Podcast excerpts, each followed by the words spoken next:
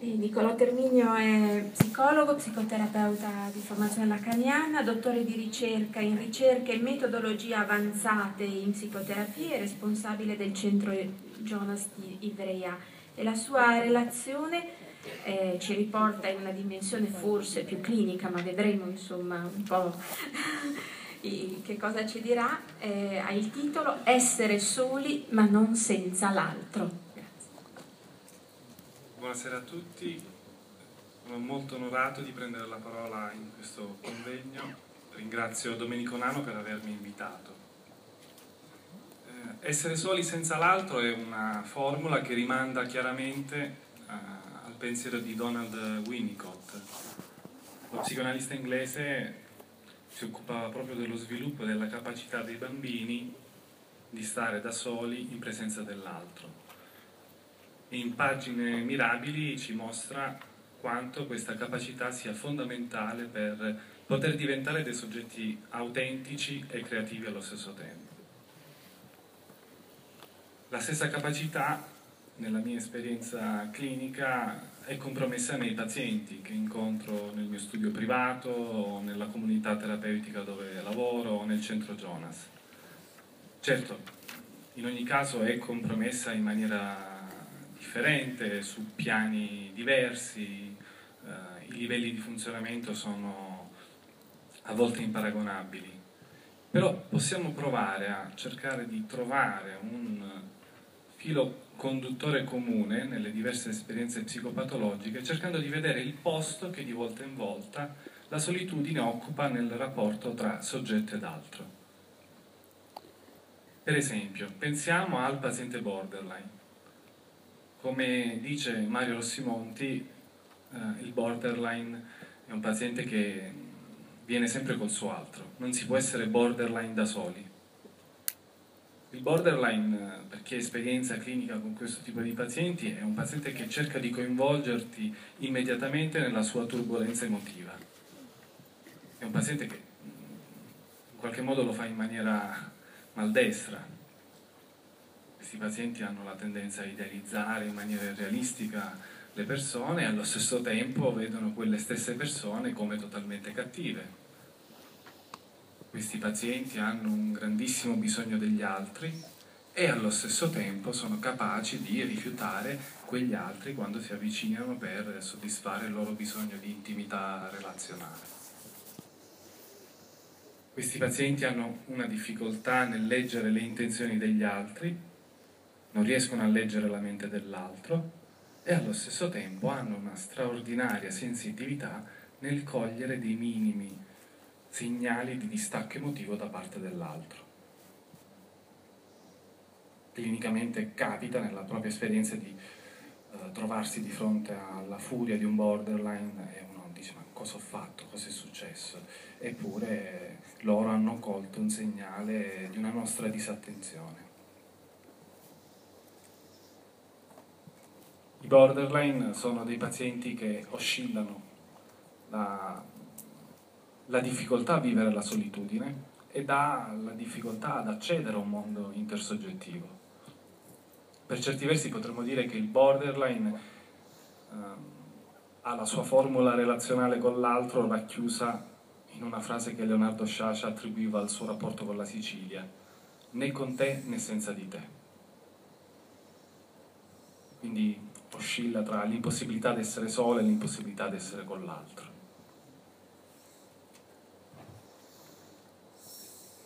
I borderline dunque ci coinvolgono in questa oscillazione emotiva che è rapida, imprevedibile e che spesso sfocia in sentimenti di angoscia, tristezza, rabbia.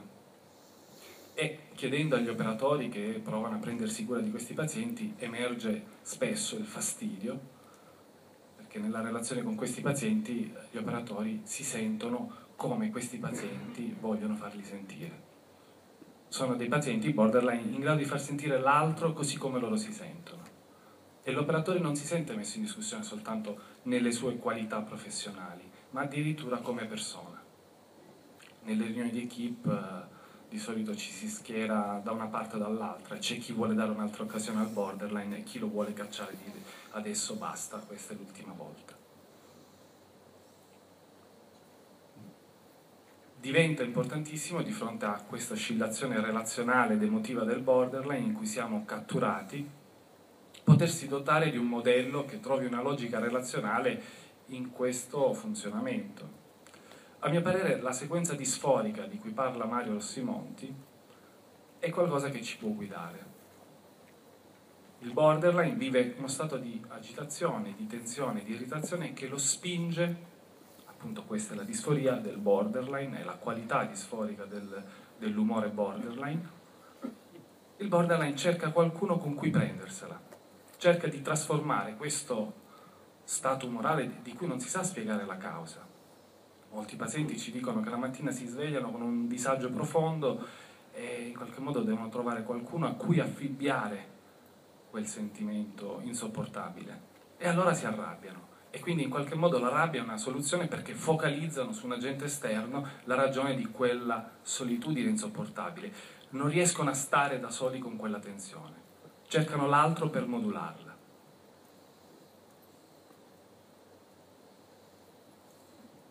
La nebulosa emotiva che in qualche modo troviamo nei racconti dei pazienti è una nebulosa emotiva che ha delle origini si agganciano all'infanzia. Il borderline è un soggetto che vive in una nebulosa, ma questa nebulosa riflette un altro familiare che è stato esso stesso una nebulosa.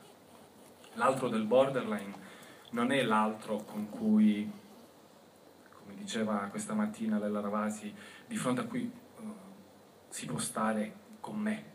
Non dice il bambino futuro borderline all'adulto sto con me, non c'è questa possibilità. L'altro del borderline è esso stesso caotico, non c'è un filo conduttore che permette di trovare un senso nel comportamento dell'altro. Per dirla in termini lacaniani, l'altro del borderline non è l'altro della parola, l'altro del significante, non è l'altro di una serie di frasi che tra di loro, nel concatenarsi, producono un senso storico. È piuttosto un altro che uno sciame di parole, uno sciame di significanti, dove non c'è la possibilità di articolare il senso.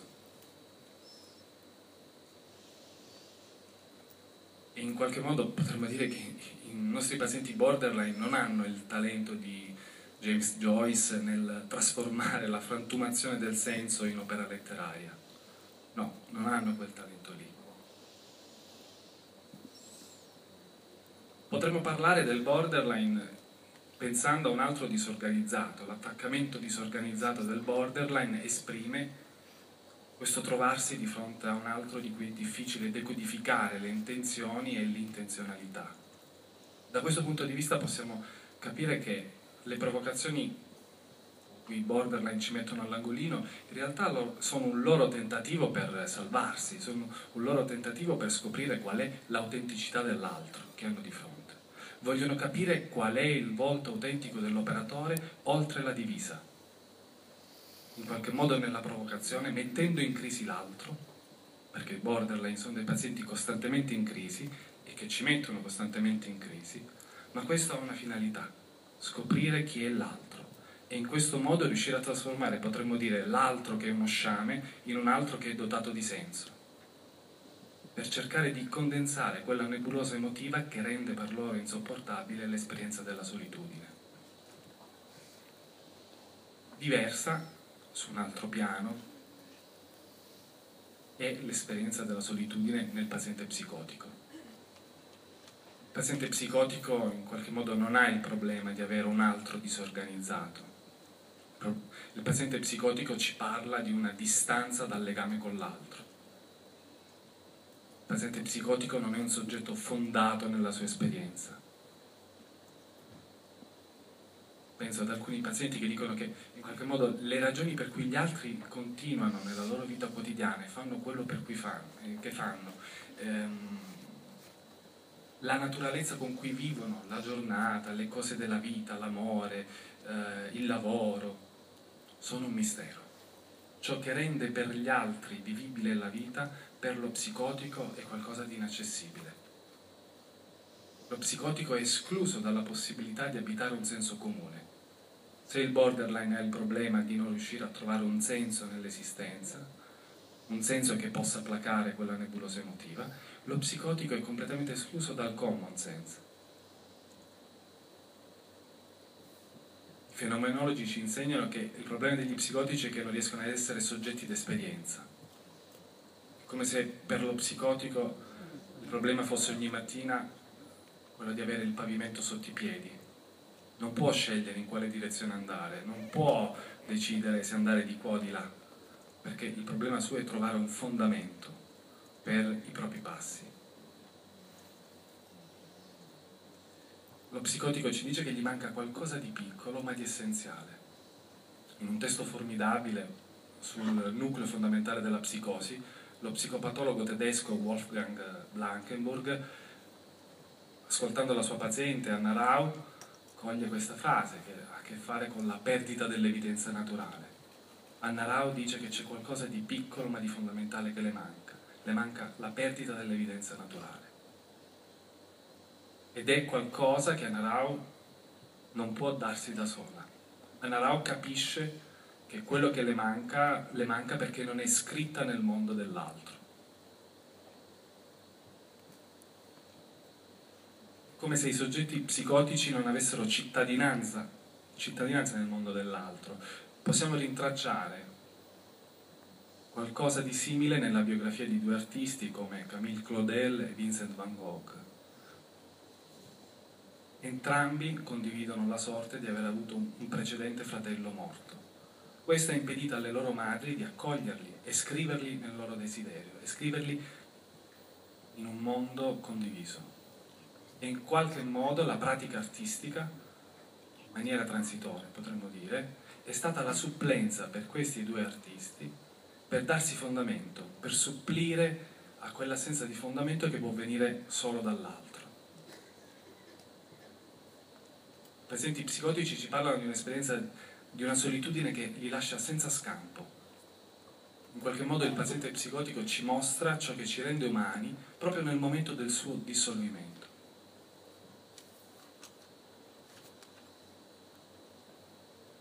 Ancora su un altro piano ritroviamo la necessità di essere riconosciuto del paziente nevrotico. Il nevrotico, come lo psicotico, ha il problema di essere riconosciuto dall'altro.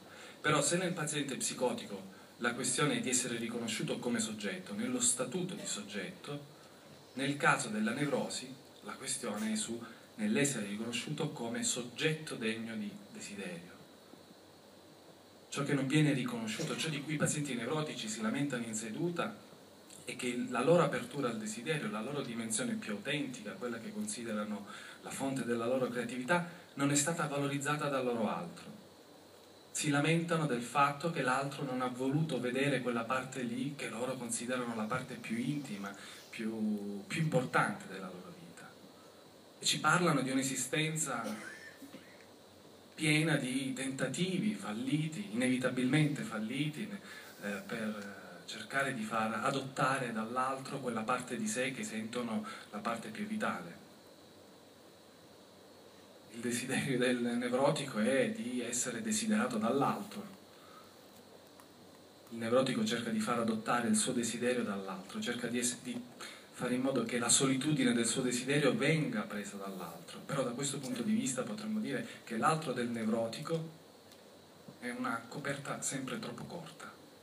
È come se non coprisse qualcosa dell'esistenza del soggetto, c'è qualcosa che rimane fuori, c'è un resto inassimilabile al campo dell'altro è come se l'altro del nevrotico consegnasse una carta d'identità al soggetto dove non c'è, dove non è scritta la pagina del suo desiderio. Da un certo punto di vista i pazienti nevrotici quando si lamentano e lamentano tutte le volte, ad esempio una paziente che dice mio padre voleva che io facessi questa cosa qui e io invece ne ho voluto fare un'altra e non ha approvato, quindi l'altro che non ha approvato il loro desiderio fanno quasi tenerezza. Però a mio parere bisogna stare molto attenti perché questo è un modo per ripiegare. C'è un lato ombra nel desiderio di riconoscimento del nevrotico perché il nevrotico cerca di far adottare la sua solitudine dall'altro, la solitudine del trovarsi di fronte al desiderio senza l'altro, cerca di farlo per delegare all'altro la responsabilità del suo desiderio. Quindi il nevrotico si lamenta di non essere stato sufficientemente valorizzato dall'altro nella sua apertura al desiderio, nel, nella sua apertura alla vocazione fondamentale che sente come sua, autentica, però allo stesso tempo non ha il coraggio di vivere in solitudine quella vocazione. Cerca di farla desiderare all'altro, cerca di viverla soltanto in quanto desiderata dall'altro. È come se l'altro dovesse dare una sorta di bollino blu, un certificato di garanzia per il proprio desiderio. Da questo punto di vista il paziente nevrotico esita nel confrontarsi con qualcosa che va al di là dell'orbita dell'altro come se non trasformasse questa esclusione dal campo dell'altro, questa solitudine, in un'opportunità per scoprire una pagina nuova.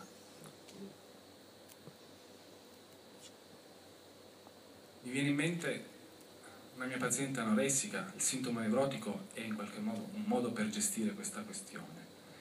E un giorno arriva in seduta e mi dice che non riesce a mangiare qualcosa di più rispetto a quello che le ha indicato la dietologa perché comunque per mangiare qualcosa di più deve meritarselo.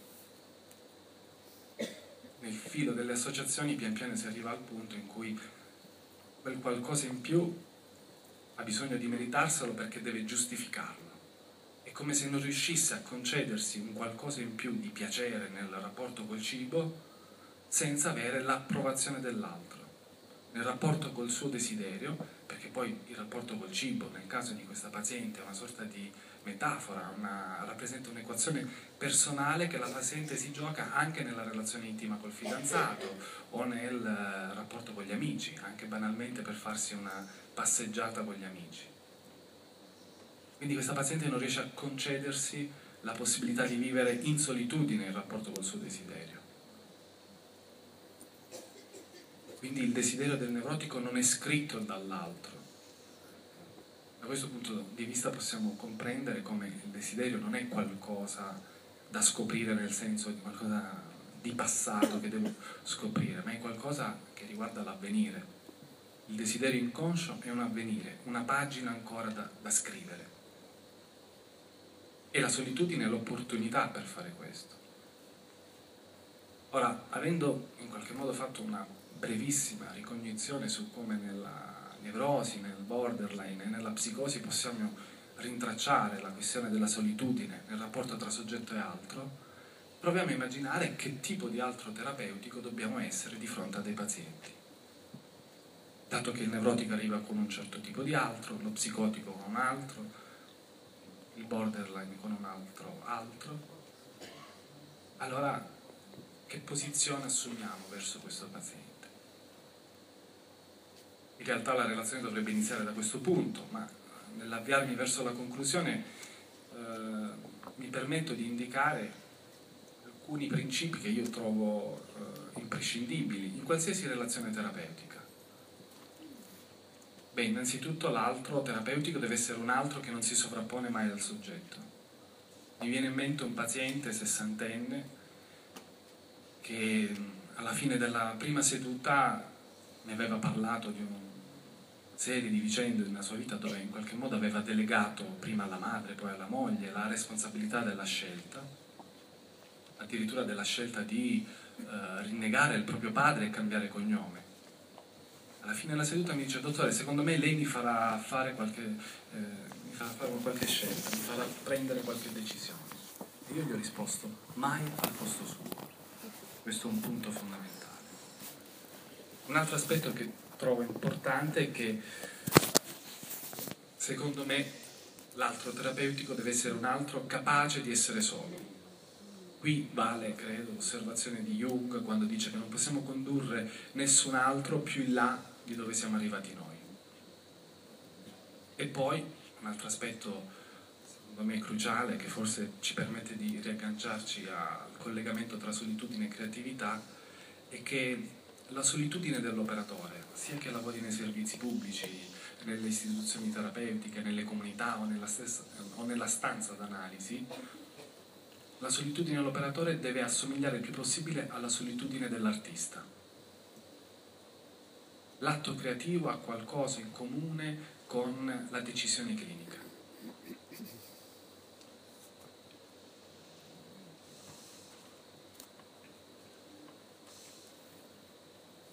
L'artista è costretto a inventare, è costretto a partire dalla tradizione ma a emanciparsi dalla tradizione. L'artista è costretto a fare a meno della mappa dell'altro.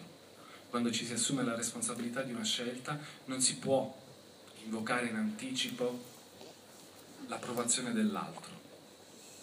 L'artista si muove, potremmo dire, al di là delle colonne d'Ercole dell'altro. L'artista si muove in una zona dove non sono ancora state disegnate eh, cartine geografiche. Non dico che nel nostro lavoro clinico siamo degli artisti, però ci confrontiamo, credo, con la stessa questione etica e metodologica. Wittgenstein a questo proposito diceva qual è il passo giusto da compiere? Come si fa a decidere qual è in un punto determinato il passo giusto? È la questione dell'applicazione della regola. Possiamo essere riempiti di linee guida, possiamo essere riempiti di buoni principi, possiamo avere il manuale a fianco, ma nel momento in cui passiamo da una regola alla sua applicazione siamo chiamati in quanto soggetti a confrontarci con la necessità di soggettivare quel sapere. Di fronte al paziente quello che conta non è il sapere, ma saper usare quel sapere. E per fare questo dobbiamo attraversare la solitudine della scelta. In qualche modo nell'atto terapeutico siamo chiamati a essere soli in presenza dell'altro. Elvio Facchinelli parlava diceva che è come se dovessimo ascoltare i rumori a partire dal silenzio. È come se nella scelta clinica dovessimo compiere un epoché fenomenologico trascendentale. Dobbiamo mettere tra parentesi il nostro mondo. Dobbiamo inserire una pagina vuota per poter scrivere qualcosa di inedito. Tutti gli studi sulla efficacia delle psicoterapie mostrano che tanto più il terapeuta segue il manuale, tanto più è inefficace il terapeuta diventa efficace quando non segue in maniera standard il eh, manuale. Potremmo dire che la nostra pratica è una pratica clinica senza standard ma non senza principi. Ma veramente per concludere, provo a dire qualcos'altro rispetto alla questione della solitudine quando si prova a coordinare il lavoro di un'equipe. A me è capitato qualche tempo fa di fare una riunione con alcuni responsabili di altre comunità dove ci confrontavamo sul modo in cui operavamo nelle comunità dove lavoravamo. E io ebbi l'occasione per parlare proprio, secondo me, di questa necessità di attraversare la solitudine per compiere degli interventi terapeutici che non erano previsti né dalle linee guida né dalla storia eh, a cui ci si poteva agganciare. E infatti io considero che il mio contributo all'equipe con cui lavoro non è quello di dare delle indicazioni sulla diagnosi e sulla direzione della cura, certo, quelle pure, però in qualche modo credo che il compito principale sia quello di esortare gli operatori nel promuovere la loro dimensione desiderante, la loro capacità in qualche modo di vivere quella parte della propria esperienza che c'è una canzone di Vasco Rossi, Gli Angeli, dove lui dice lì dove non arrivano gli ordini a indicarti la buona strada. Ecco, credo che sia importantissimo eh, poter promuovere questo nel confronto col paziente. C'era un collega più anziano e mi disse, Nicolò, ma ti rendi conto che così li stressi parecchio i tuoi operatori? come potete immaginare, gli dissi questo è il mio modo di lasciarli soli, ma non senza l'altro. Grazie.